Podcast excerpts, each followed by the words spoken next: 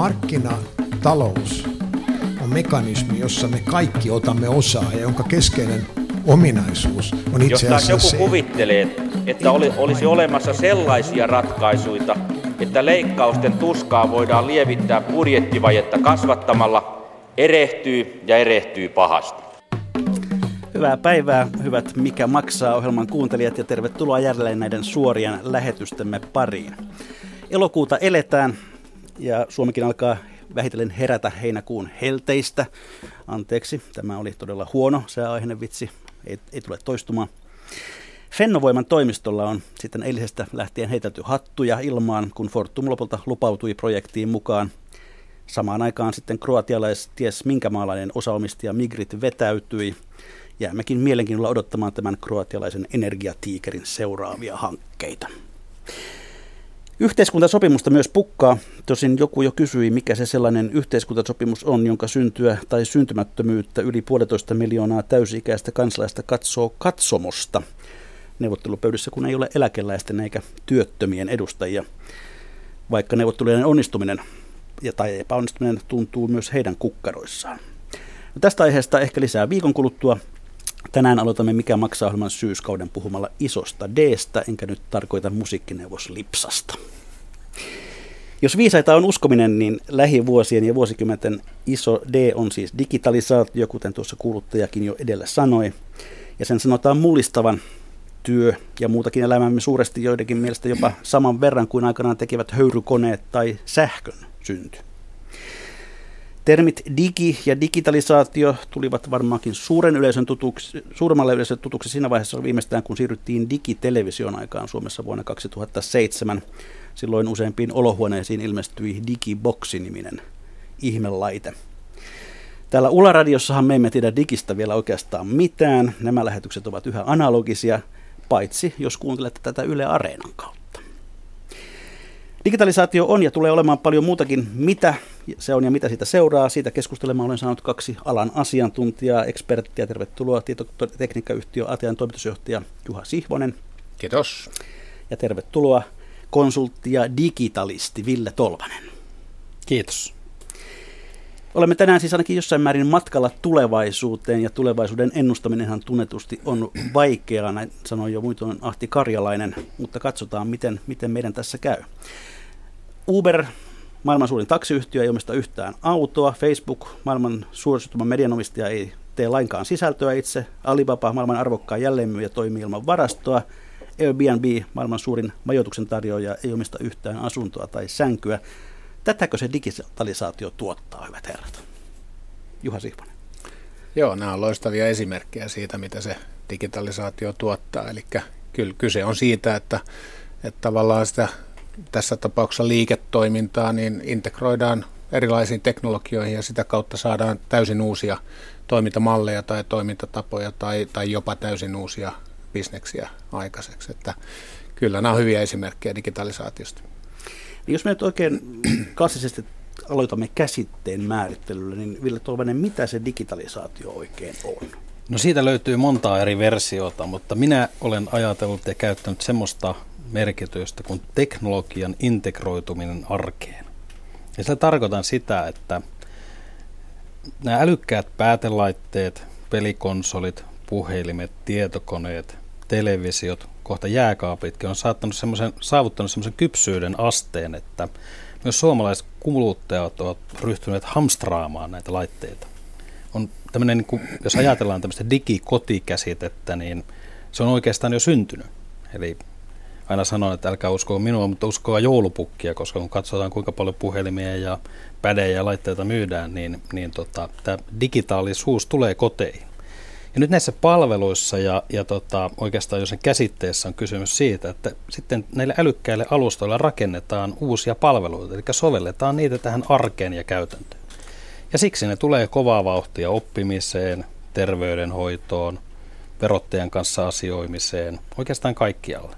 Ja kysymys on siitä, että digitalisaatiossa meidän, että meidän oikean arjen elämän tekemiseen tulee tämmöinen älykäs vaihtoehto rinnalle, mutta se ei tarkoita sitä, että kaikki muu loppuu. Ja teknisesti se tarkoittaa siis sitä, että kaiken voi koodata ykkösiin ja nolliin, niin kuin se on Juha Sihonen. No kyllähän se niin kuin yksi oleellinen asia tässä digita- digitalisaatiossa on nimenomaan se, että, että se sisältö, kaiken näköinen sisältö on, on enemmän ja enemmän digitaalisessa muodossa. Ja, ja sitten kun tämä muu teknologia, puhutaan mobiiliteknologiasta tai erilaisista pilviteknologioista ja palveluista, erilaisista analytiikkateknologioista ja, ja, ja niin edelleen, on, on kehittynyt, niin tämä on mahdollistanut sen, että tavallaan sitä digitaalista sisältöä voidaan sitten hyödyntää entistä moninaisemmin ja, ja mitä erilaisemmissa kohteissa, niin työelämässä kuin, kuin vapaa-aikana, kuin kodissa, kuin, kuin sitten vaikka, vaikka tuota vapaa- ja harrastuksissa. Tuohon on helppo säästää, että on sellainen hokema, että data on uusi öljy. Että jos sata vuotta sitten teollinen yhteiskunta rakennettiin öljyn ja moottoroiden päälle – nyt tiedosta, tiedon siirtämisestä, tiedon jalostamisesta ja hyödyntämistä eri tulee niin halpaa ja tehokasta, että se on ikään kuin se uusi rasva tai uusi tietyllä tavalla moottori tämmöiselle palveluyhteiskunnalle ja tiedon ja älykkyyden parantamiselle, jolloin ikään kuin eri osapuolet, tahot, niin julkinen sektori, yksityiskansalaiset ryhtyvät ikään kuin parantamaan elämänsä sitä kautta, että asioivat sähköisesti tai ostavat halvemmalla jostain ja sen tyyppistä asioista. Ja, ja siinä mielessä pitäisi nähdä se niin kuin askeleena eteenpäin, eikä valtavana uhkana, että Uber ja Facebook tuhoavat Suomen niemen viimeiset yritykset. No pari sanaa teidän omista taustoistanne. Toimitusjohtaja Juha Sivonen, miten sinä olet joutunut tekemisiin digitalisaation kanssa, noin ammattimielessä?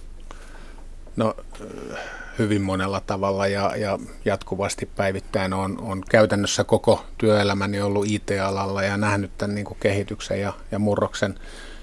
Jostain syystä on ollut aina vähän tuota muutenkin teknisesti kiinnostunut ja tykkään sitten hyödyntää sitä teknologiaa. Eli kyllä sitä on, sitä on niin kuin nähnyt tässä matkan varrella monella eri tavalla ja nähnyt myös sen, miten paljon se teknologian kehitys on sitten mahdollistanut erilaisia myös kulttuurin kehittymisen niin työpaikalla kuin, kuin, kuin yleisemminkin. Puhutaan esimerkiksi tämmöistä jakamisen kulttuurista, mikä on vahvasti kehittymässä työpaikoilla. Niin kuin, niin kuin tämä, tämä kaikki kehitys on mahdollistanut sen, että, että tavallaan voidaan irrottaa se tekeminen, työn tekeminen siitä paikasta ja ajasta ja jopa niistä laitteista, millä, millä sitten niitä töitä tehdään. Tämä kaikki on niin kuin johtanut isoihin muutoksiin niin johtamisessa kuin, kuin kulttuurin kehittämisessä ja, ja niin edelleen. Tämä on, tämä on ollut valtavaa tämä, tämä kehitys ja minusta se on ollut valtavan hienoa, mutta että tosiaan niin kuin kyllä tässä on koko työelämän on, on päässyt näkemään sen kehityksen eri vaiheita. Tämä johtamasi yhtiö Atea ei välttämättä suurelle yleisölle niin tunnettu. Mitä Atea puuhaa? Atea on tietotekniikan tämmöinen kokonaisvaltainen palvelutalo, eli nimenomaan kehitetään asiakkaiden liiketoimintaa tietotekniikan avulla ja luodaan mielekkyyttä ja tuottavuutta työelämään. Sitä me, sitä me tehdään. Asiakkaat ovat toiset yritykset? Asiakkaat on yrityksiä, joo. No entä vielä Tolvanen mies, jota nimitetään digitalistiksi? Miten, sinusta on, miten sinä olet joutunut digitaalisuuden kanssa tekemisiin? No, mä oon sen ikäinen, että kun mä tulin työelämään 95, niin, niin opiskelutovereista puolet meni Nokialle ja toinen puoli Sonerolle. Eli mä olin, olin niin kuin nuorena miehenä näin hyvin läheltä tämän, voisiko sanoa, internetin ensimmäisen aallon. Kumpaan joukkoon kuuluit? No itse asiassa itse päädyin sitten radiolinjalle ja, ja Alma Media mediaan katsomaan. Ja tota, jo silloin me oikeastaan vuosituhannen vaihteessa tässä ensimmäisessä puumissa niin kun pystyttiin kyllä niin kun projisoimaan ja näkemään, että mihin tämä tulee menemään, mutta ei oikeastaan varmasti kukaan ymmärretty, että se oli aivan liian aikaisin ja että maailman kellot on todellisuudessa huomattavasti paljon hitaampia. Ja tota, jätin sitten itsekin 2000-luvun ensimmäisen vuosikymmenen vähän niin kuin internetin taakse ja sitten tuossa vuosikymmenen vaihteessa 2010 oikeastaan tajusin, että nyt tämä oikeasti tulee. Eli oikeastaan iPhone oli ensimmäinen se, joka oli, oli 2007 niin kuin puhelimessa oleva täysverinen tietokone. Ja se se vapautti sen palvelukehityksen ja näiden uusien Facebookien ja kauppojen ja Amazonien muun va, va, niin kuin vallankumouksen tai kovan kasvun. Ja sitten päätin että on 2010 tai tajusin, että tämä, tämä on suomalaisille vaikea asia, tämä, tämä, tämä niin kuin tiedon ja markkinoinnin ja asiakkuuksien, mutta niin kuin soveltaminen, soveltamisen vaihe. Tähän tarvitaan teknologiaa mukaan ja johtamista mukaan ja kulttuurimuutos, valtava keskustelu. Sitten päätin oikeastaan niin kuin uhrata itseni tälle digitalisaatioalttarille. Ajattelin, että alan möyhkäämään tästä niin paljon ja keskustelemaan, että, että saadaan ehkä jonkin kollektiivista ajattelua aikaiseksi. Ja kyllä täytyy sanoa, että viimeisen kolmen vuoden aikana on tapahtunut hirvittävän paljon hyvää. Hyvät kuuntelijat, muistutan teitä myös lähetysikkunastamme, jossa keskustelu on jo käynnistynyt. Sen kautta voitte osallistua tähän ohjelmaan, kirjoittakaa sinne kommenttejanne ja mahdollisia kysymyksiä. Me palaamme niihin sitten ohjelman loppupuolelle. Me voisimme yrittää tähän nyt ottaa alkuun tämmöisen digitalisaation lyhyen oppimäärän. Mistä digitalisaatio oikeastaan, mistä se alkoi, Juha Sivonen? Kyllä se on, kyllä se on niin kuin, mä, en, mä en näe, että digitalisaatio on tämmöinen asia, mikä on nyt tullut iPhonein myötä tai, tai jonkun yksittäisen teknologian myötä. Mun mielestä digitalisaatio on pitkän kehityksen tulosta, missä, missä nimenomaan teknologiaa ollaan lähetty enemmän ja enemmän integroimaan arkeen tai integroimaan liiketoimintaan, liiketoimintaprosesseihin ja niin edelleen. Ja, ja, ja mä muistan itse olin 80-luvulla olin tuota, ensimmäisessä tämmöisessä isommassa projektissa olin ottamassa Fajan, Fajan tuota, K-kauppaan kassajärjestelmää käyttöön. Se oli yksi ensimmäisiä kassajärjestelmiä, mitä, mitä Suomessa otettiin käyttöön. Ja, ja tavallaan se, se muutos jo yksistään oli huikea muutos siinä niin kuin kaupan sisäisessä toiminnassa, että, että tämmöisistä tarralapuista ja, ja ulkoon muistettavista hinnoista mennään sitten tämmöiseen niin kuin, niin kuin kassajärjestelmäympäristöön. Tietyllä tapaa tämä on ollut jo, niin kuin, jos ajatellaan, että määritellään esimerkiksi digitalisaatio niin, että se on, se on niin kuin teknologian ja, ja toimintamallien niin kuin integraatiota, niin tämä on ollut yksi esimerkki digitalisaatiosta tietyllä tapaa. Nyt tämä niin kuin, tämän kehityksen nopeus on se, se mun mielestä se oleellinen juttu, eli kun tämä kehitys on ollut tämmöistä eksponentiaalista, niin, niin aina tämmöisessä eksponentiaalisessa kehityksessä se alussahan se tuntuu kohtuu hitaalta, että jos, jos yksi kerrotaan kahdella, niin se on kaksi ja kaksi kerrotaan kahdella, niin se on neljä. Mutta sitten kun tätä viedään eteenpäin, niin, niin tavallaan se eksponentiaalinen kehitys on niin hurjaa, että aina kun mennään seuraavaan vaiheeseen, niin se avaa niin kuin ihan äärettömästi uusia mahdollisuuksia.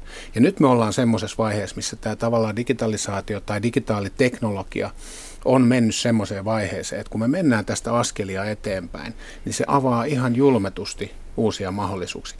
Tämä luo aika paljon haasteita niin yritysmaailmassa kuin, kuin ihmisten henkilökohtaisen osaamisen kehittämisessä ja, ja, ja niin edelleen. Mutta kyllä tämä on ollut niin kuin pitkä tämmöinen kehitys, mikä on takana. Niin, ollaanko sitä vai, joskus aikaisemmin sanottiin, tuota, että pitää juosta pysyäkseen paikallaan ja nyt sekään ei enää riitä, vai miten Ville Tolvanen? Joo, kyllä nyt voisi sanota, että nyt varmasti täytyy oikeastaan kysyä itseltään, että, että mikä on paras tapa toimia tässä ajassa ja ympäristössä. Eli tarvitaan tämmöistä uudelleenajattelun niin kuin, mentaliteettia vähän niin kuin kaikessa, mikä näkyy Suomen hallitusohjelmassa ja näkyy järjestökentällä ja joka paikassa, mutta voisin vielä kelata pikkasen tätä historiaa, koska se on hyvin, se on hyvin looginen, että ensin syntyy tietokoneita, jotka osa, osasivat laskea itsekseen. Ja sitten internet keksittiin yhdistämään ensin puolustustarkoituksiin, sitten vähän tieteen tarkoituksiin, yhdistämään tietokoneita keskenään, jakamaan resursseja ja jakamaan tietoa.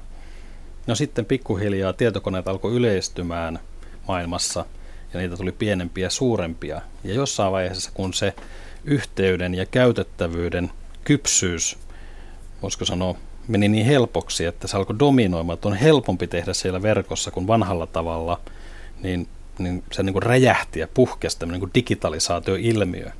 Ja, ja tä, tällä, tässä tänä päivänä puhutaan siitä, että mitä tahansa uutta aloitetaan tai vanhaa parannetaan tai kustannuksia säästetään, niin katse on aina ikään kuin siellä digitaalisen tai älykkään vaihtoehdon puolessa.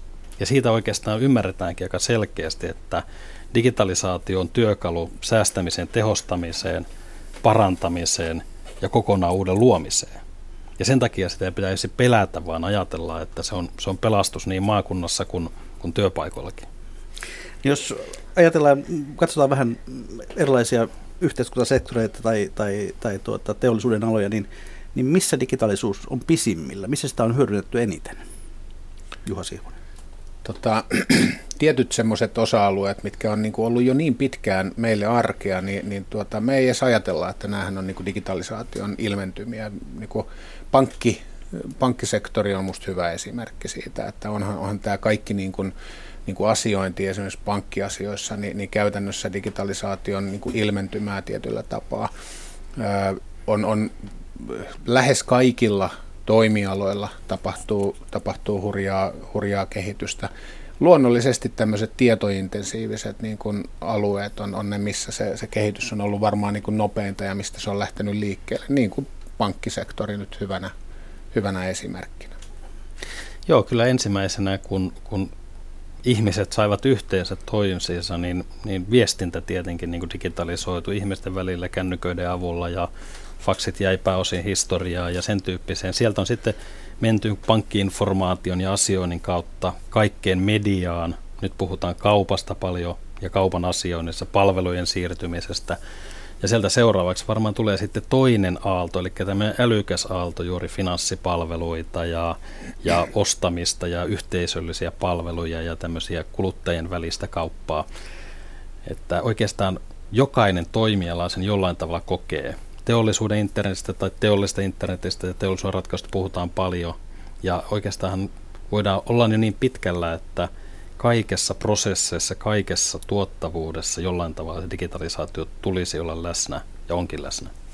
Tuohon voisi sen verran jatkaa, että tavallaan tämä niin teknologian kehitys on mennyt mun mielestä sellainen kivasti eteenpäin, että ollaan päästy semmoiseen vaiheeseen, että oikeastaan kaikessa toiminnassa. Me voidaankin lähteä miettimään sitä, sitä niin kuin kehittämistä sen, sen kuluttajan tai sen asiakkaan tai sen loppukäyttäjän näkövinkkelistä. Ja, ja tämä on mun mielestä nyt niin kuin asia, mikä olisi, olisi yritysmaailmassa varsinkin, mutta toki, toki niin kuin muutenkin oleellista ymmärtää, että kun, kun mietitään tämmöistä niin kuin teknistä kehitystä esimerkiksi, niin ei, te, ei tehdä sitä vaan sen niin kuin teknologian vuoksi, vaan tehdään se sen vuoksi, että asiakaspalvelu paranee tai saadaan laatua, laatua parannettua tai saadaan turvallisuutta parannettua tai niin edelleen. Mutta pistetään sinne tavallaan niin kuin ohjauspenkille se loppuasiakas, se loppukäyttäjä tai se kuluttaja ja sitä kautta lähdetään miettimään, että hei, voisiko tämän asian tehdä fiksummin, voisiko tämän asian tehdä helpommin ja, ja, ja sitä kautta hyödynnetään sitä teknologiaa mikä, mikä antaa ne mahdollisuudet. Jos katsoo maapalloa noin maantieteellisesti, niin missä päin maailmaa digitalisaatio on, on pisimmillä? No meillä on, meillä on niin kuin yhteiskuntia, jota rankataan, on tämmöisiä Singapore-tyyppisiä paikkoja, jotka on todella satsanneet paljon ja nyt paljon kohdistaan Viron, Viron toiminnasta ja muuta siihen, että yhteiskunnassa asioiminen on sähköistä. Sitten tietenkin pääosa, jos katsotaan näitä niin kuin yksityisiä yrityksiä, jotka voisiko se on mellastaa tuolla verkossa, niin ne tahtoo tulla tuolta niin kuin Amerikan länsirannikolta ja toinen vastavoima tietenkin Kiinasta. Ja sitten kun rankataan maita ja paljon tehdään tutkimuksia, niin, niin meillähän Suomessa on sellainen tilanne, että meillä on valtavan hyvä ää, niin kuin päätelaitteiden ja valmiuden taso. Eli meillä on kodeissa internetyhteydet ja meillä on kännykkäpenetraatio tosi korkea, mutta meidän, meidän soveltaminen on tosi alhaista.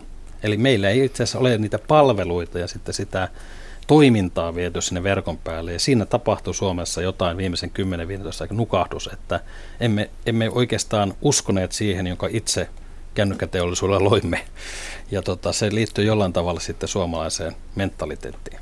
Onko sitä esimerkkejä, että, että tällainen digitalisaation kautta tehty muutos on tehty niin, niin varhain, että tavallaan asiakkaat eivät ole ymmärtäneet tarttua siihen? Kyllä tämä oikeastaan tämä 2020, tämä ensimmäinen aalto ja kyllä niin kuin vanha, vanha vitsi, että intianit sanoo, että pioneerit on ne, joilla on nuoli selässä, niin kyllähän me nähtiin valtavasti semmoista vääräaikaista ja ennenaikaista ja, ja tuossa viittasinkin siihen, että täytyy aina ymmärtää, kuinka paljon kulttuurin ja asenteiden muuttuminen kestää, että teknologia on paljon valmiimpaa tänäkin päivänä ja paljon kypsempää ja hyvin edullista monenlaisiin ratkaisuun kuin sen käyttö. Et meillä se käyttö tulee aina jopa kymmenen vuotta perässä. Tuleeko mieleen ihan käytännön esimerkkiä siitä, että mikä olisi ollut sellainen palvelu, mitä Suomessa tarjottiin, mutta ei oikein pärjännyt, kun oli liian aikaisin liikkeellä? No mediataloilla oli erilaisia paljon tämmöisiä isoja portaaleja. Nyt nähdään, että, että monet, monet kuluttajat siirtyy tämmöiseen sosiaalisen median alustoihin, niin olihan sellaisia suomalaisiakin suomalaisilla mediayhtiöillä. Meillä oli isoja verkkokauppahankkeita keskusliikkeelle, josta he luopu kymmenen vuotta sitten totesi, että ei tämä internet tullutkaan ja muuta. Että meillä oli aika meillä oli aika kova semmoinen takatalvi silloin 2002 2003 ikään kuin aika monessa paikassa julkisesti vähän niin kuin kiellettiin, että tuohon oli hölmöä tuo internet. Ja se paljon nähdään, että kun Ruotsissa on, Ruotsissa on useita tämmöisiä globaaleja menestyneitä yhteyttä, ruotsalaiset ei lopettanut silloin, vaan jatkosta kehittämistä, vaikka maailma ei ollut valmis. Ja tämä varmaan johtuu tämmöistä suomalaisen talouskulttuurin niin kuin nuoruudesta. 50-60 vuotta on tehty näitä asioita, että jos ei se heti tuota ja heti näytä ikään kuin lupavalta, niin siihen ei uskota. Ehkä vähän tuohon liittyy myös tämä meidän tämmöinen insinöörikulttuuri, että, että otetaan ajoissa, otetaan nopeasti käyttöön, mutta silloin se lähteekin vaan sen teknologian niin kuin ohjaamana. Että, että niin kuin Ville tuossa kertoi, niin Suomessahan niin kuin tutkitustikin on maailman parhaat edellytykset tämmöiselle digitalisaatiolle. Ja kyllä niitä asioita, asioita tehdäänkin, mutta se, että usein se lähtökohta on vaan se, että halutaan ottaa teknologiaa käyttöön, eikä mietitäkään, että mitä se oikeasti tarkoittaa sille asiakkaalle tai loppukäyttäjälle. Ja tässä meillä on kyllä niin kuin, niin kuin paljon opittavaa tuolta lännestä päin. Palataan tähän Suomeen vielä hetken kuluttua. Tässä vaiheessa muistutan kuuntelijoita, että tämä ohjelma, jota kuuntelette, on Mikä maksaa, jossa kaksi asiantuntijaa, äsken äänessä ollut toimitusjohtaja Juha Sihvonen ja digitalisti Ville Tolvanen, selvittävät meille digitalisaation ihmeellistä maailmaa. Jos vielä maalaillaan vähän isompia kuvia, tuossa kesäkuun lopulla vieraanani tässä ohjelmassa oli yhdysvaltalaisen huippuyliopiston MITin taloustieteen professori Bengt Holmström, ja hän arvioi siinä, että tämä on sitaatti, Digitalisaatio muuttaa kaiken. Kaikki on organisoitava uudelleen, yritysten täytyy oppia toimi, uudet toimintatavat, politiikan pitää oppia toimimaan uudella tavalla ja ihmiset joutuvat toimimaan uudella tavalla. Oletteko samaa mieltä? No, mun mielestä, joo, mä aloitan täällä sillä, että, että ensin tietenkin voidaan vähän kyynisesti todeta, että aina jokainen sukupolvi on ajatellut, että maailma on valmis silloin, kun he elävät. Joskus ensimmäiset pesukoneen keksijät ajattelevat, että nyt maailma on valmis, kun vaatteet peseytyy koneessa itsestään. Että, ja se ei koskaan ole ollut niin, että ainahan maailma on nyt eteenpäin. Mutta sen voi sanoa, että kun kysytään tätä, että määritteleekö nyt tämä digitalisaatio meidän aikaa ja meidän sukupolvea, niin me taatusti ollaan viimeinen sukupolvi, joka on nähnyt ajan ilman näitä älykkäitä ratkaisuja, robotiikkaa, älyä ja sen tyyppisiä asioita. Että jos me saamme lapsen lapsen lapsille, jotka kuolema ei kuolekaan enää ollenkaan, kertoa kuolevuoteilman, niin me voimme kertoa tarinan, että ukki tai mummo on elänyt aikaa, kun ei ollut tällaista maailmaa ollenkaan. Ja se on minusta arvokasta, että ihan samalla tavalla, että jos joku ajattelee, että silloin kun teollistuminen on syntynyt tai autot on tullut, on paljon hienoa aikaa elää, niin kyllä nyt on paljon hienompi aikaa, että kyllä tämä on vielä isompi murros, ikään kuin tämä älyn tuleminen tähän meidän kaikkeen, kaiken niin maailman kehittämiseen. Niin, minun lapsuudessa älykkäitä olivat vain ihmiset. Juha Sihvonen. Joo, kyllä mun mielestä niin kuin me voitaisiin vähän niin kuin miettiä tätä suhteessa esimerkiksi näihin aikaisempiin vallankumouksiin. Puhuit tuossa höyrykoneesta tai sähköstä ja, ja miten ne on muuttanut sitä, sitä maailmaa. Aikas, aikoinaan tarvittiin paljon ihmisiä maataloudessa ja sitten kun niin kun koneet korvas, niin, niin niitä ihmisiä ei enää siellä tarvittukaan, mutta sitten taas tavallaan se loikin uutta, uutta teollista toimintaa ja valmistavaa toimintaa, mihin tarvittiin taas niitä, niitä ihmisiä ja, ja, ja niin edelleen. Nyt se, se tavallaan se iso ero tässä tilanteessa, missä ollaan tänä päivänä, on se nopeus. Kyllä. Että tavallaan se, se, se kehityksen nopeus on niin hurjaa ja, ja, ja niin kuin menee niin kovaa eteenpäin, että se asettaa meille kaikille ihan eri, erilaisia niin kuin vaatimuksia. Ja tämä on mun mielestä tärkeä asia huomioida niin, kuin niin yrityksissä kuin ihan valtiohallinnonkin tasolla. Ja siinä mielessä on, on tosi, tosi mukava huomata myös, että että esimerkiksi nyt tässä uudessa hallitusohjelmassa on otettu nämä asiat huomioon. Kannustetaan uusiin oppimisympäristöihin ja kannustetaan myös tämmöisen digitaaliteknologian hyödyntämiseen opiskelussa ja oppimisessa ja, ja, ja jopa otettu niin kuin digitalisaatio ihan omaksi aiheeksi koko hallitusohjelmaan. Tämä on, tämä on niin kuin tosi hieno nähdä. Mä voisin sen verran säästää, että itse on muistuttanut aina kuulijakuntaa, että että tavannut sanoa, että olen itse ajatellut omana missiona, että tämä homma päätyy laiturin nokkaan. Ja sitten yritän muistuttaa, että muistuttakaa minua, että kerro mitä se tarkoittaa. Ja tarkoitan sitä sillä, että olen itse ajatellut, että vielä oman työurani aikana työn tekemisen arvon, sijainti ja aika irtoaa toisistaan. Tai toivoisin sitä ja itse haluaisin nähdä, että tämmöisen kaupungillistumisen, tämmöiselle pakkautumiselle ja jonottamiselle ja pienin koppeihin tunkeutumiselle tulisi tämmöinen vastavoima, eli työn tekeminen arvo voi, voisi itse asiassa levitä paikka riippumattomaksi. 40 vuotta sitten Posiolla tiedettiin se, mitä postipussi kerran viikossa sinne toi keltainen pussi tuli sinne ja toi Amerikasta levyn tai, tai farkut.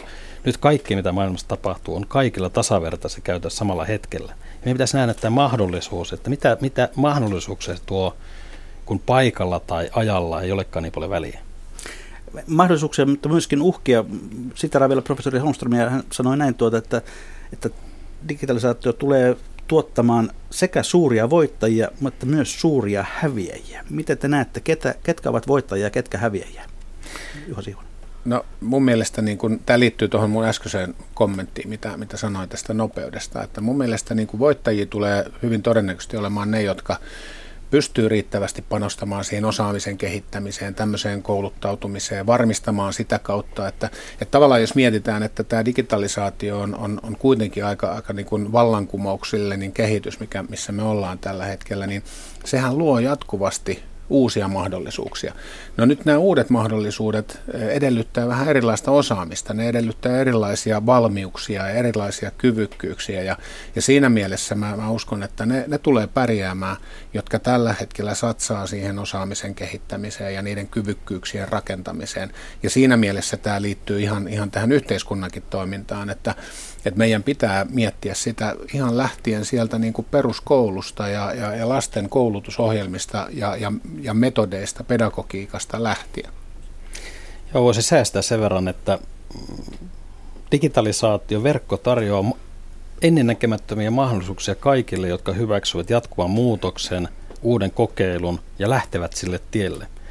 Mutta verkko on perinteisiä rakenteita tuhoava voima, koska siellä valtaa käyttävät kuluttajat ja ne käyttäjät luovat sen ilmiön, että, että he viihtyvätkin Facebookissa eivätkä suomalaisilla sivustoilla.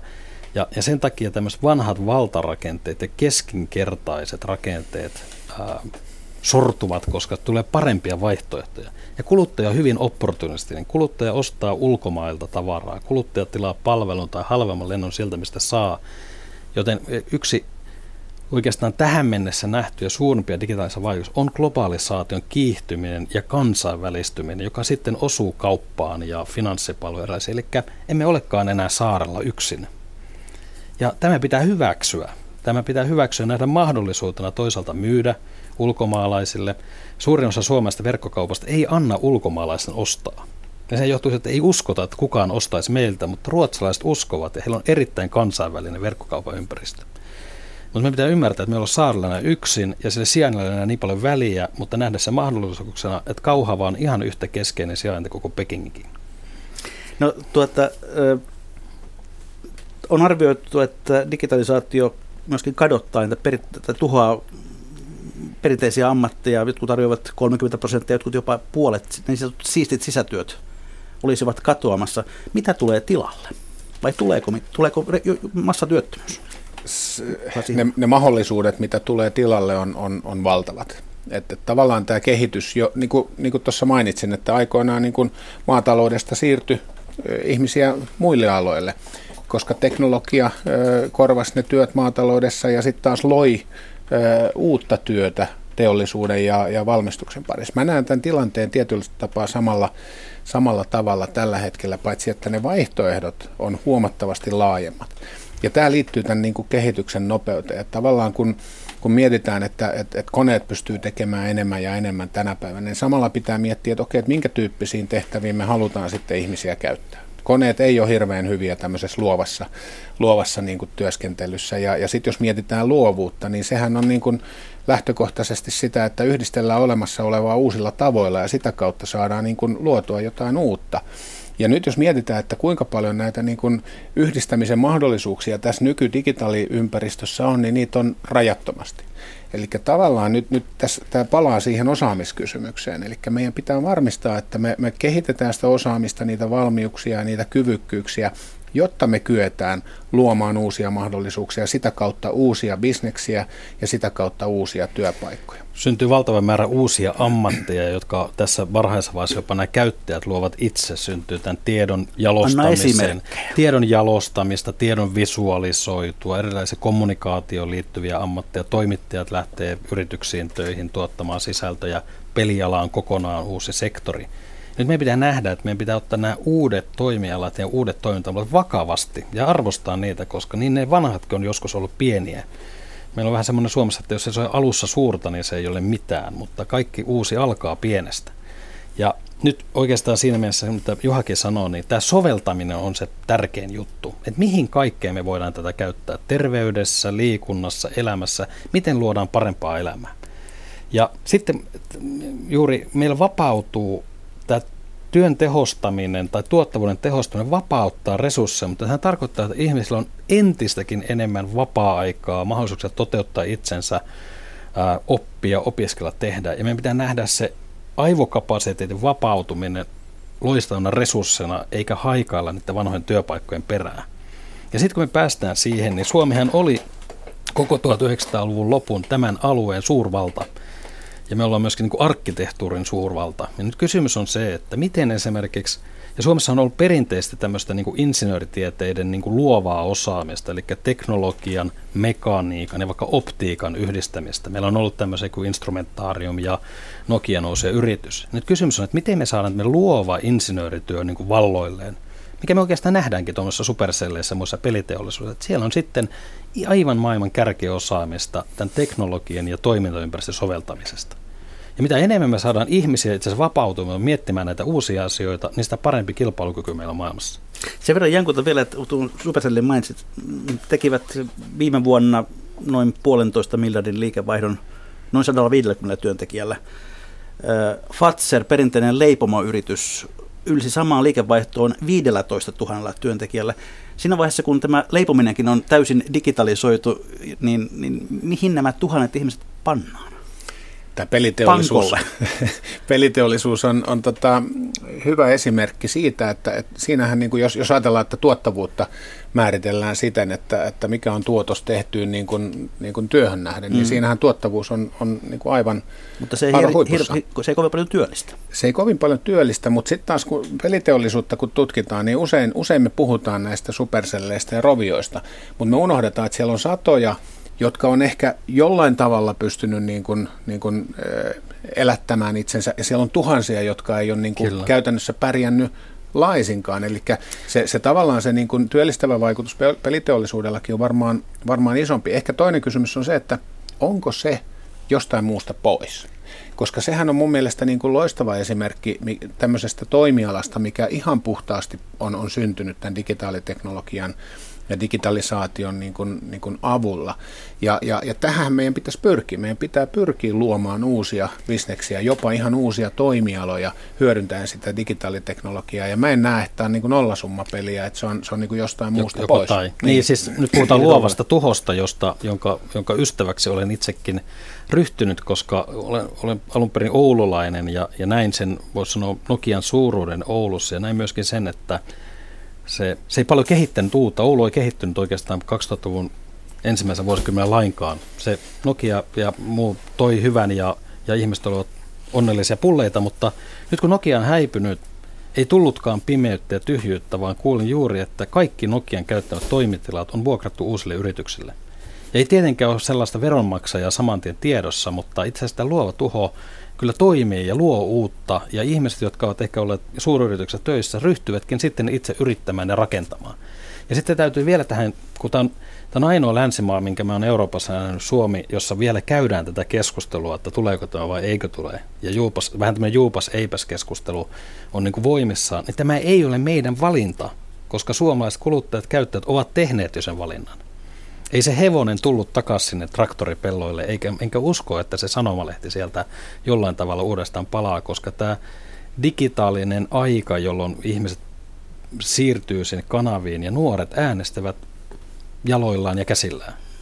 Mutta tarkoittaako tässä toisaalta sellaista aika lailla niin kuin entistä ankarampaa työelämää, pitää olla entistä ö, osaavampi, entistä motivoituneempi. Entä sitten jos ei ole? Miten käy ei, minä, minä en ajattele, me, me jotenkin ajatellaan, että ihmiset tulee kyborgeja ja kaikki on tämmöisessä robotiikan maailmassa, mutta minä, minä haluaisin nähdä toisinpäin. Voimme valita asuamme maalla, voimme viljellä itse perunoita, maailman parhaita mansikoita, kypsyy maailman hitaita, maistuu aivan fantastiselta, tuottaa itse energiamme ja tuottaa sitten yhteisöön ja siihen, voisiko sanoa, elämiseen tarvitaan rahaa jollain tavalla sieltä niin kuin omista olosuhteista. Et ei ajatella, että kun tek- me kaikki ei mene koneelle, vaan oikeastaan se teknologia häviää, niin kuin Juha sanoi, että se tulee meidän siivomalaseihin ja kelloihin ja autoihin ja se tulee sinne. Se vapauttaa meidän resursseja. Sitten kun kuskin ei tarvitse enää ohjata ja autoja itsekseen, niin sitten on aikaa tehdä jotain fiksumpaa. Ja se ajatus, että ihminen ei tekisi mitään, on minusta vähän hassu. Kiitos Ville Tolvanen. Tästä on varmaan hyvä itse asiassa nyt heittää se semmoinen, mennä se, ottaa kristallipallo käteen ja katsoa noin 20 vuoden päähän ja miettiä tätä digitalisaation ja näiden älylaitteiden vaikutusta. Miten meidän kotimme esimerkiksi muuttuvat? mä näen, mä, näen sen, mä näen sen tavallaan ison asian, mikä tähän liittyy olevan integraatio. Eli tavallaan kaikki integroituu enemmän ja enemmän toisiinsa. Se, että mä, mä todennäköisesti 20 vuoden päästä, mulla on, mulla on autossa, kun se auto kuljettaa mua halutessani johonkin, niin mä pystyn sieltä seuraamaan tilannetta kotona, liittyy nyt sitten vaikka vaikka niin kuin turvallisuuteen tai, tai valaistukseen tai mahdollisiin vahinkoihin, mitä siellä on, siellä on tapahtumassa. Tavallaan niin kuin riippumatta siitä, missä mä olen ja mitä teknisiä välineitä mulla on käytettävissä, mulla on aina pääsy niihin mun ympäristössä oleviin asioihin ja teknologioihin. Ja siinä mielessä mä uskon, että se, tämä integroituminen tulee olemaan keskeisessä roolissa. Tämä integroitumisen niin kuin haaste on sitten taas erilaiset standardit ja, ja, ja niin kuin yhteiset sovitut pelisäännöt, varsinkin kun puhutaan niin kuin maan rajat ylittävästä niin kuin toiminnasta. Ja, ja tämä tulee olemaan varmaan yksi sellainen haaste tässä kehityksessä, että miten voidaan luoda semmoisia toivottavasti niin kuin jopa globaaleja standardeja, mitkä mahdollistaisi sitten sen, että että kun mä lähden tästä vaikka, vaikka Yhdysvaltoihin lomalle, niin siellä on kaikki se mun terveystieto käytettävissä, jos mulla sattuu jotain ja käyn siellä lääkärissä ja niin edelleen. Että, että tämmöisiä haasteita siinä on meillä edessä vielä. Mutta jos vielä mennään ihan konkreettiaan siellä kotona, niin, niin mikä on toisin kuin nyt? Jääkaapissa on yhä ruokaa, hellalle sitä tehdään. Kaikki. Minä haluaisin nähdä, että asuminen on ennen kaikkea turvallista, eli se asunto tietää, onko se kostea, kylmä, kuuma, lämmin. Se on energiatehokas. Se ei, se ei falskaa ja tuota meille lisää hiilidioksia, vaan se, se tuottaa energiaa itse, se säästää sitä, jakelee ehkä siitä valtakunnan verkkoonkin. Ja sitten se on älykäs ympäristö. Eli nyt jo nähdään, että suomalainen olohuone on aika älykäs, eli siellä on kommunikaatiolaitteita, siellä on isoja näyttöjä, siellä on multimedia, multa, multimediaalinen ympäristö. Niin tämä kaikki on otettu käyttöön sillä tavalla, että kommunikoidaan näiden näyttöjen kautta, voidaan olla yhteydessä, voidaan suorittaa asiointia siellä, tilauksia itselle tai kyytejä ja eri, erityyppisiä asioita. Ja sitten nähdään, että millä ja missä tilanteessa ihmiset haluaa siirtyä, mihin he haluavat siirtyä. Minä uskon, että ihmiset palaa enemmän tämmöiseen niin kuin kyläilyyn ja toisten kanssa viettämiseen aikaa, koska aikaa vapautuu jonottamisesta ja matkailusta ja sen tyyppistä. Olisi hieno nähdä, että Pasilan ja Lahden välissä oli se superjuna, joka kestäisi 12 tai 15 minuuttia ja siirtäisi oikein, oikeastaan Espoon niin maakäyttöpaineita rakentaa vaikkapa Lahteen. Että miksi se ei sitten olisi Lahdessa se Suomen piilaakso tai Kouvolassa tai Turussa, koska aika ja siirtyminen ei ole este. Juha Sivonen mainitsit tuossa jo autot, jotka ajavat itsestään. Luin tuossa jonkun artikkeli, jossa fantasioitiin maailmasta, jossa ei ole enää kolareita, koska älykkäät autot eivät törmää toisiinsa. Tämä on jotenkin tällainen, kuulostaa sellaiselta utopialta, että nyt, nyt ikään kuin kaikki paha katoaa. Mä, mä sanoisin, että tämä, tämä automaatio ja, ja digitalisaatio niin, niin antaa, niin kuin Villekin tuossa sanoi, se antaa, antaa ihmisille niin kuin mahdollisuuden keskittyä vähän erityyppisiin asioihin. Mun mielestä niin kuin yksi oleellinen asia esimerkiksi tässä on se, että, että niin kuin voidaan keskittyä enemmän poikkeamatilanteisiin. Mulla mul palaa aina mieleen tämä, tämä niin kuin, äh, lähes lentoonnettomuus tuolla Yhdysvalloissa, missä, missä se Hanhiparvi sen lentokoneen – turbiineihin ja, ja sitten kippari otti ohjat ja, ja ohjasi sen. Hudsonjokeen. Tänä päivänä lentokoneet vois täysautomaattisesti lentää, lähteä, lentää määränpäähän, laskeutua, mutta mut ne ei pysty hoitamaan sitä tilannetta, että hanhiparvi lentää sinne koneen turbiineihin ja sitten pitääkin ohjata se sinne Hudsonjokeen. Ja tavallaan tämä on mun mielestä niin kuin hyvä pitää mielessä, että koneet hajoaa joskus, koneissa tulee virheitä, ne koneetkin on ihmisen tekemiä, ihmiset on inhimillisiä, inhimillisyyteen liittyy se, että tehdään joskus virheitä, ja ne tulee erilaisissa tilanteissa esiin, ja siinä mielessä niin kuin ei koneet tule korvaamaan ihmistä, se ohjaa ihmisen kapasiteetin erityyppisiin asioihin. Eli viime kädessä kuitenkin sinä vastaat, jos auto kolaroi. Kyllä se, mä, mä, mä en, mun on vaikea nähdä sitä, että, että niin kun semmoinen lainsäädäntö syntyisi, missä, missä sitten Audi, BMW Vastuu tai, siirtyisi niin, koneelle. Nimenomaan, että, että siellä olisikin sitten vastuu, jos jonkun yli ajetaan. No syysmyrskyjen aikaa me näemme, kuinka haavoittuva yhteiskunta on, kun sähköt menevät poikki. Onko digitaalinen yhteiskunta entistä haavoittuvampi tässä suhteessa? Digita- Minä uskon, että, että löydetään tämä, tämä Suomessakin alkanut hyvä energiakeskustelu on loistava avaus sille, että, että energiaa aletaan tuottamaan hajautetusti, siitä otetaan vastuuta. Minä haluaisin nähdä, nähdä yhteiskunnan, jossa jokainen energiakäyttävä myös tuottaa sitä omalla ruumiin lämmöllään tai omalla asumisellaan ja tekemisellä jätteillään. Että semmoinen ajatus, että me jäisimme sinne teknologian varaan, on juuri päinvastoinen, koska se on enemmänkin, että me integroidaan sitä älyä eri kohtiin. Jätteiden kierrättämiseen, ruoan kasvattamiseen, para, maailman parhaisiin saunakokemuksiin, sen tyyppisiin asioihin. Ei, me, me oikeastaan poisteta koko ajan sitä inhimillistä tuskaa, eli rakennetaan niin parempaa maailmaa. Kyllä teknologia on ainoa vastaus saasteisiin. Ei se ole säästäminen tai sitä luopuminen, vaan oikeasti fiksumpien ratkaisujen kehittäminen. Juha Sihunen, missä digitalisaatio on haavoittuvimmillaan? No yksi asia on tietysti se, että, että kun lähdetään hyödyntämään digitalisaatiota vahvemmin, niin, niin kyllä se, se perusta pitää olla kunnossa. Tavallaan me ei voida niin kuin rakentaa hienoja uusia asioita, jos meillä ei ole tehty niitä perus, perustuksia siellä, siellä myös niin kuin, teknologian saralla saralla kunnolla. Tässä oli hyvä esimerkki, taisi olla viime viikolla, kun sähköinen resepti kaatui. Ja minkä takia Joo. se kaatui? Sen takia, että levytila täyttyi. Kyllä. Ja se, se, se tavallaan on loistava esimerkki siitä, että, että niin kun luodaan hienoja uusia prosesseja, toimintamalleja, hyödyntäen digitalisaatiota, mutta sitten jos se perustekniikka ei ole kunnossa, niin, niin silloin me ollaan haavoittuvaisia. Se, että niin kun ihan varmasti tullaan näkemään erilaista rikollisuutta, tullaan näkemään erilaisia väärinkäytöksiä. Tänä päivänä jo nähdään paljon erilaisia identiteettivarkauksia ja niin edelleen. Mutta tuleeko tämä niinku digitalisaatio lisäämään tämmöisen niinku rikollisuuden ja väärinkäytöksen määrää?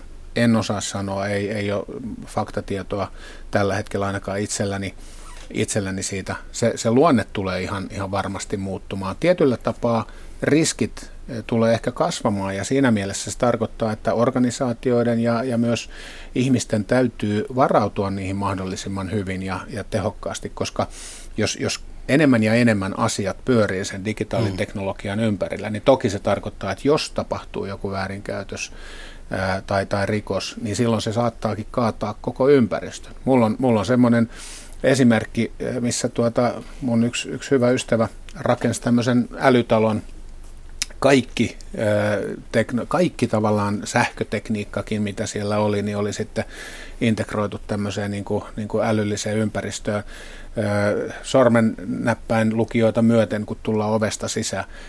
Sitten kun se, se purkki siellä, mihin kaikki oli keskitetty, hajos, niin, niin ei se päässyt edes ovesta sisään enää. Kyllä nämä kaikki esimerkkejä siitä, että teknologia, kun se on nuorta, keskitettyä ja suurta, niin se on haavoittuvaista.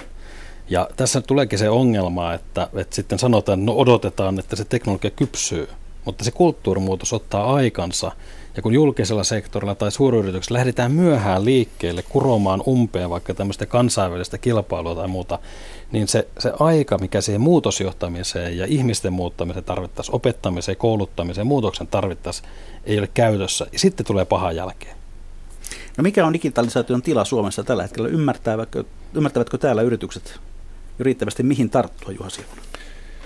Ikävä kyllä tila ei ole, ei ole hirveän hyvä. Niin kuin tuossa todettiin, valmiudet Suomessa on niin kuin ihan maailman huippuluokkaa. Se, että, että niin kuin mä näen isona haasteena tällä hetkellä sen, että, että niin kuin tavallaan tämä digitalisaatio ja sen hyödyntäminen jätetään ihan liikaa niin kuin teknologia-ihmisten ja, ja puhtaasti esimerkiksi IT-osastojen tehtäväksi se pitäisi ehdottomasti lähteä sieltä niin kuin yritysten ylimmästä johdosta ja liiketoimintajohdosta. Ja mun mielestä tämä on niin kuin se keskeinen asia, mitä pitää yritysmaailmassa tapahtua, on nimenomaan se, että yritysjohto ja, ja tietotekniikka, ihmiset ja, ja yksiköt enemmän ja enemmän integroituu toisiinsa ja tavallaan niin kuin se, se kehitys lähtee sieltä liiketoiminnan lähtökohdista eikä sieltä teknologian lähtökohdista. Että kyllä meillä on tosi paljon tosi paljon tuota tehtävää. Toisaalta jos arvioidaan sitä, että kuinka paljon näitä tämmöisiä kehityshankkeita tällä hetkellä tehdään, niin tehdään paljon, mutta ne kehityshankkeet saattaa olla niinkin yksinkertaisia, että viedään sähköpostipalvelut pilveen. Ei se varsinaisesti muuta sitä prosessia, jolloin silloin mun mielestä ei voida niin kuin ihan rehellisesti puhua digitalisaatiosta, vaan, vaan tuota, se, on, se on yksinkertaisesti vaan jonkun, jonkun asian ehkä jonkunlaista tehostamista. Keskustelun määrä on lisääntynyt valtavasti, mikä on hyvä asia. Tämäkin ohjelma todistaa sen, että sitä puhetta tarvitaan, koska ilman, vaikka Suomessa aina sanotaan, että ne vaan puhuu, mutta mä sanon, että puhe on teko, koska puhetta tarvitaan ennen toimintaa ja ennen muutosta. Ja siksi se lisääntynyt puhemäärä on niin kuin positiivinen asia, mutta kun katsotaan tilastoja juuri tämmöistä todellisesta liiketoiminnan tai, tai palvelun digitalisoinnista, niin valitettavasti kaksi kolmasosaa Suomesta palveluyrityksestä Paltan tutkimuksen mukaan ei ole vielä lähtenyt digitalisoimaan liiketoimintaa. Eli meillä on tämmöinen vaihe, joka sitten jollekin saattaa aiheuttaa hyvä olon tunteen, että siitähän puhutaan kaikkialla ja nehän puhuu, mutta oikeasti ne teot ja muutokset vasta ratkaisevat. No nähdäänkö meillä digitalisaatio liikaa tällaisena säästämisen ja tehostamisen ikään kuin menetelmänä, eikä niinkään uuden luomisen menetelmänä? Juha Sivonen? Mielestäni tällä hetkellä varsinkin niin nähdään, että, että se, se hyvin paljon nämä, nämä hankkeet, mitkä ainakin puetaan ikään kuin digitalisaation niin kuin vaatteisiin, niin, niin liittyy siihen, että halutaan ehkä jollain tavalla tuoda jonkunnäköistä tehostusta johonkin toimintaan tai halutaan esimerkiksi ulkoistaa jonkunnäköistä niin kuin, toimintaa siitä omasta tekemisestä ja, ja, ja niin edelleen. Silloin siellä on usein se driveri, ajuri on, on säästäminen, mikä sinänsä on ihan hyvä ajuri, ei siinä mitään, mutta, mutta se, että liian vähän se ajuri on nimenomaan uuden kehittäminen, liiketoiminnan kehittäminen ja, ja ihan uusien toimintamallien kehittäminen. Me on, me on, me on saatu kokea tämän digitalisaatio työpaikkojen vähenemisenä mediassa ja kaupassa ja kansainvälisen kaupan tulossa tämmöisenä niin kuin ikävänä asiana. Ja se on, se on ehkä himmentänyt meiltä sen, että samat mahdollisuudet meilläkin on kuin kiinalaisilla tai amerikkalaisilla. Ja meidän pitäisi uskoa, ja meidän pitäisi, se, se suurin kynnys on se vanhan kyseenalaistamme kannibalisointi, että vaihdanko hevosen traktoriin. Traktori on pelottava ja kallis, ja tarvitaanko sitä ollenkaan. Mutta näin tulee käymään, että ne traktorit tulee kuitenkin hallitsemaan sitä maailmaa ja hevoselle tehdään sitten jotain muuta. Ja traktorissa on radio ja siellä voi kuunnella radiota. Se on totta. Mitä arvelette tulevaisuudesta? Muuttuuko raha täysin digitaaliseksi? Sehän, sehän on aika, aika isosti jo sillä matkalla. Se, että niin kuin tarvitaanko setelirahaa tai, tai kolikoita jatkossa, niin, niin – saattaa olla, että, että niin kuin tämmöisiin hyvin pienimuotoisiin niin kuin transaktioihin on, on niin kuin keskipitkälläkin juoksulla järkevää vielä käyttää sitten ihan, ihan fyysistä rahaa. Mutta ainakin henkilökohtaisesti mä näen, että, että se, se, se niin kuin fyysisen rahan ää, aika alkaa olla niin kuin pikkuhiljaa loppu. Tässä on oikeastaan sama digitalisaation kaava, että se älykäs vaihtoehto tulee sen rinnalle – ja sitten jos ei sitä toista tarvita, niin sitten se ajan kanssa sitä häviää. Eikä sitä sitten kukaan jää kaipaamaan. Olin tuossa keväällä Jenkeissä parinkin otteeseen ja, ja siellä Starbucks on muuten aika levinnyt siellä, siellä Jenkeissä ja tota, itsekin kävin päivittäin. Mä en nähnyt kenenkään paikallisen maksavan rahalla, vaan ne otti puhelimen taskussa, taskusta ja, ja kopautti sitä, ja. sitä tuota, onko se NFC-tekniikka, mitä ja. siinä käytetään ja, ja siinä se ikään kuin raha siirtyy. Mutta maksaminen on ikävä asia. Se, että kaupoissa olisi kiva jonottaa kassoilla tai jollain tavalla se maksaminen kuuluisi siihen ihanaan shoppailun ajatukseen, niin sehän on vanhanaikainen ja kurjistunut. Norjassa on jo kauppa, jossa ei kassoja ollenkaan. Eli oikeastaan voidaan parantaa sitäkin kokemusta, että tarvitse käydä kassan kautta, vaan voisi lähteä suoraan lihapullien kanssa kotiin. No entä miten sitten käy sellaisten ihmisten, joille esimerkiksi tällä hetkellä ei ole mahdollista sähköiseen tunnistautumiseen, heillä ei ole pankkitunnuksia, he eivät saa niitä tai ihmiset, eivät kertakaikkiaan halua käyttää tietokoneita, mitä heille tapahtuu? Verkkohan on hyvin yhteisöllinen paikka, jossa jaetaan tietoa ja jaetaan apua. Ja me, me en usko, että, että nämä uudet laitteet tai ympäristöt jotenkin kylmentäisivät ihmisiä ja, ja tekisivät heitä haluttomaksi auttaa toisiaan. Että me voidaan oikeastaan ajatella, että kaikkien pitäisi pystyä tähän, vaan pystyä järjestämään tässä hyvinvointiyhteiskunnassa, että siihen saa sitten apua. Ja sehän on ratkaisu siihen. Ja se voi olla, että kuluttajat ihmiset auttaa toisiaan. Voi olla, että meillä on tämmöisiä älykkäitä ohjelmoijia tai pelintekijöitä tai tiedonvisuaalisteja, joilla on paljon aikaa päivässä auttaa vaikka mummoja.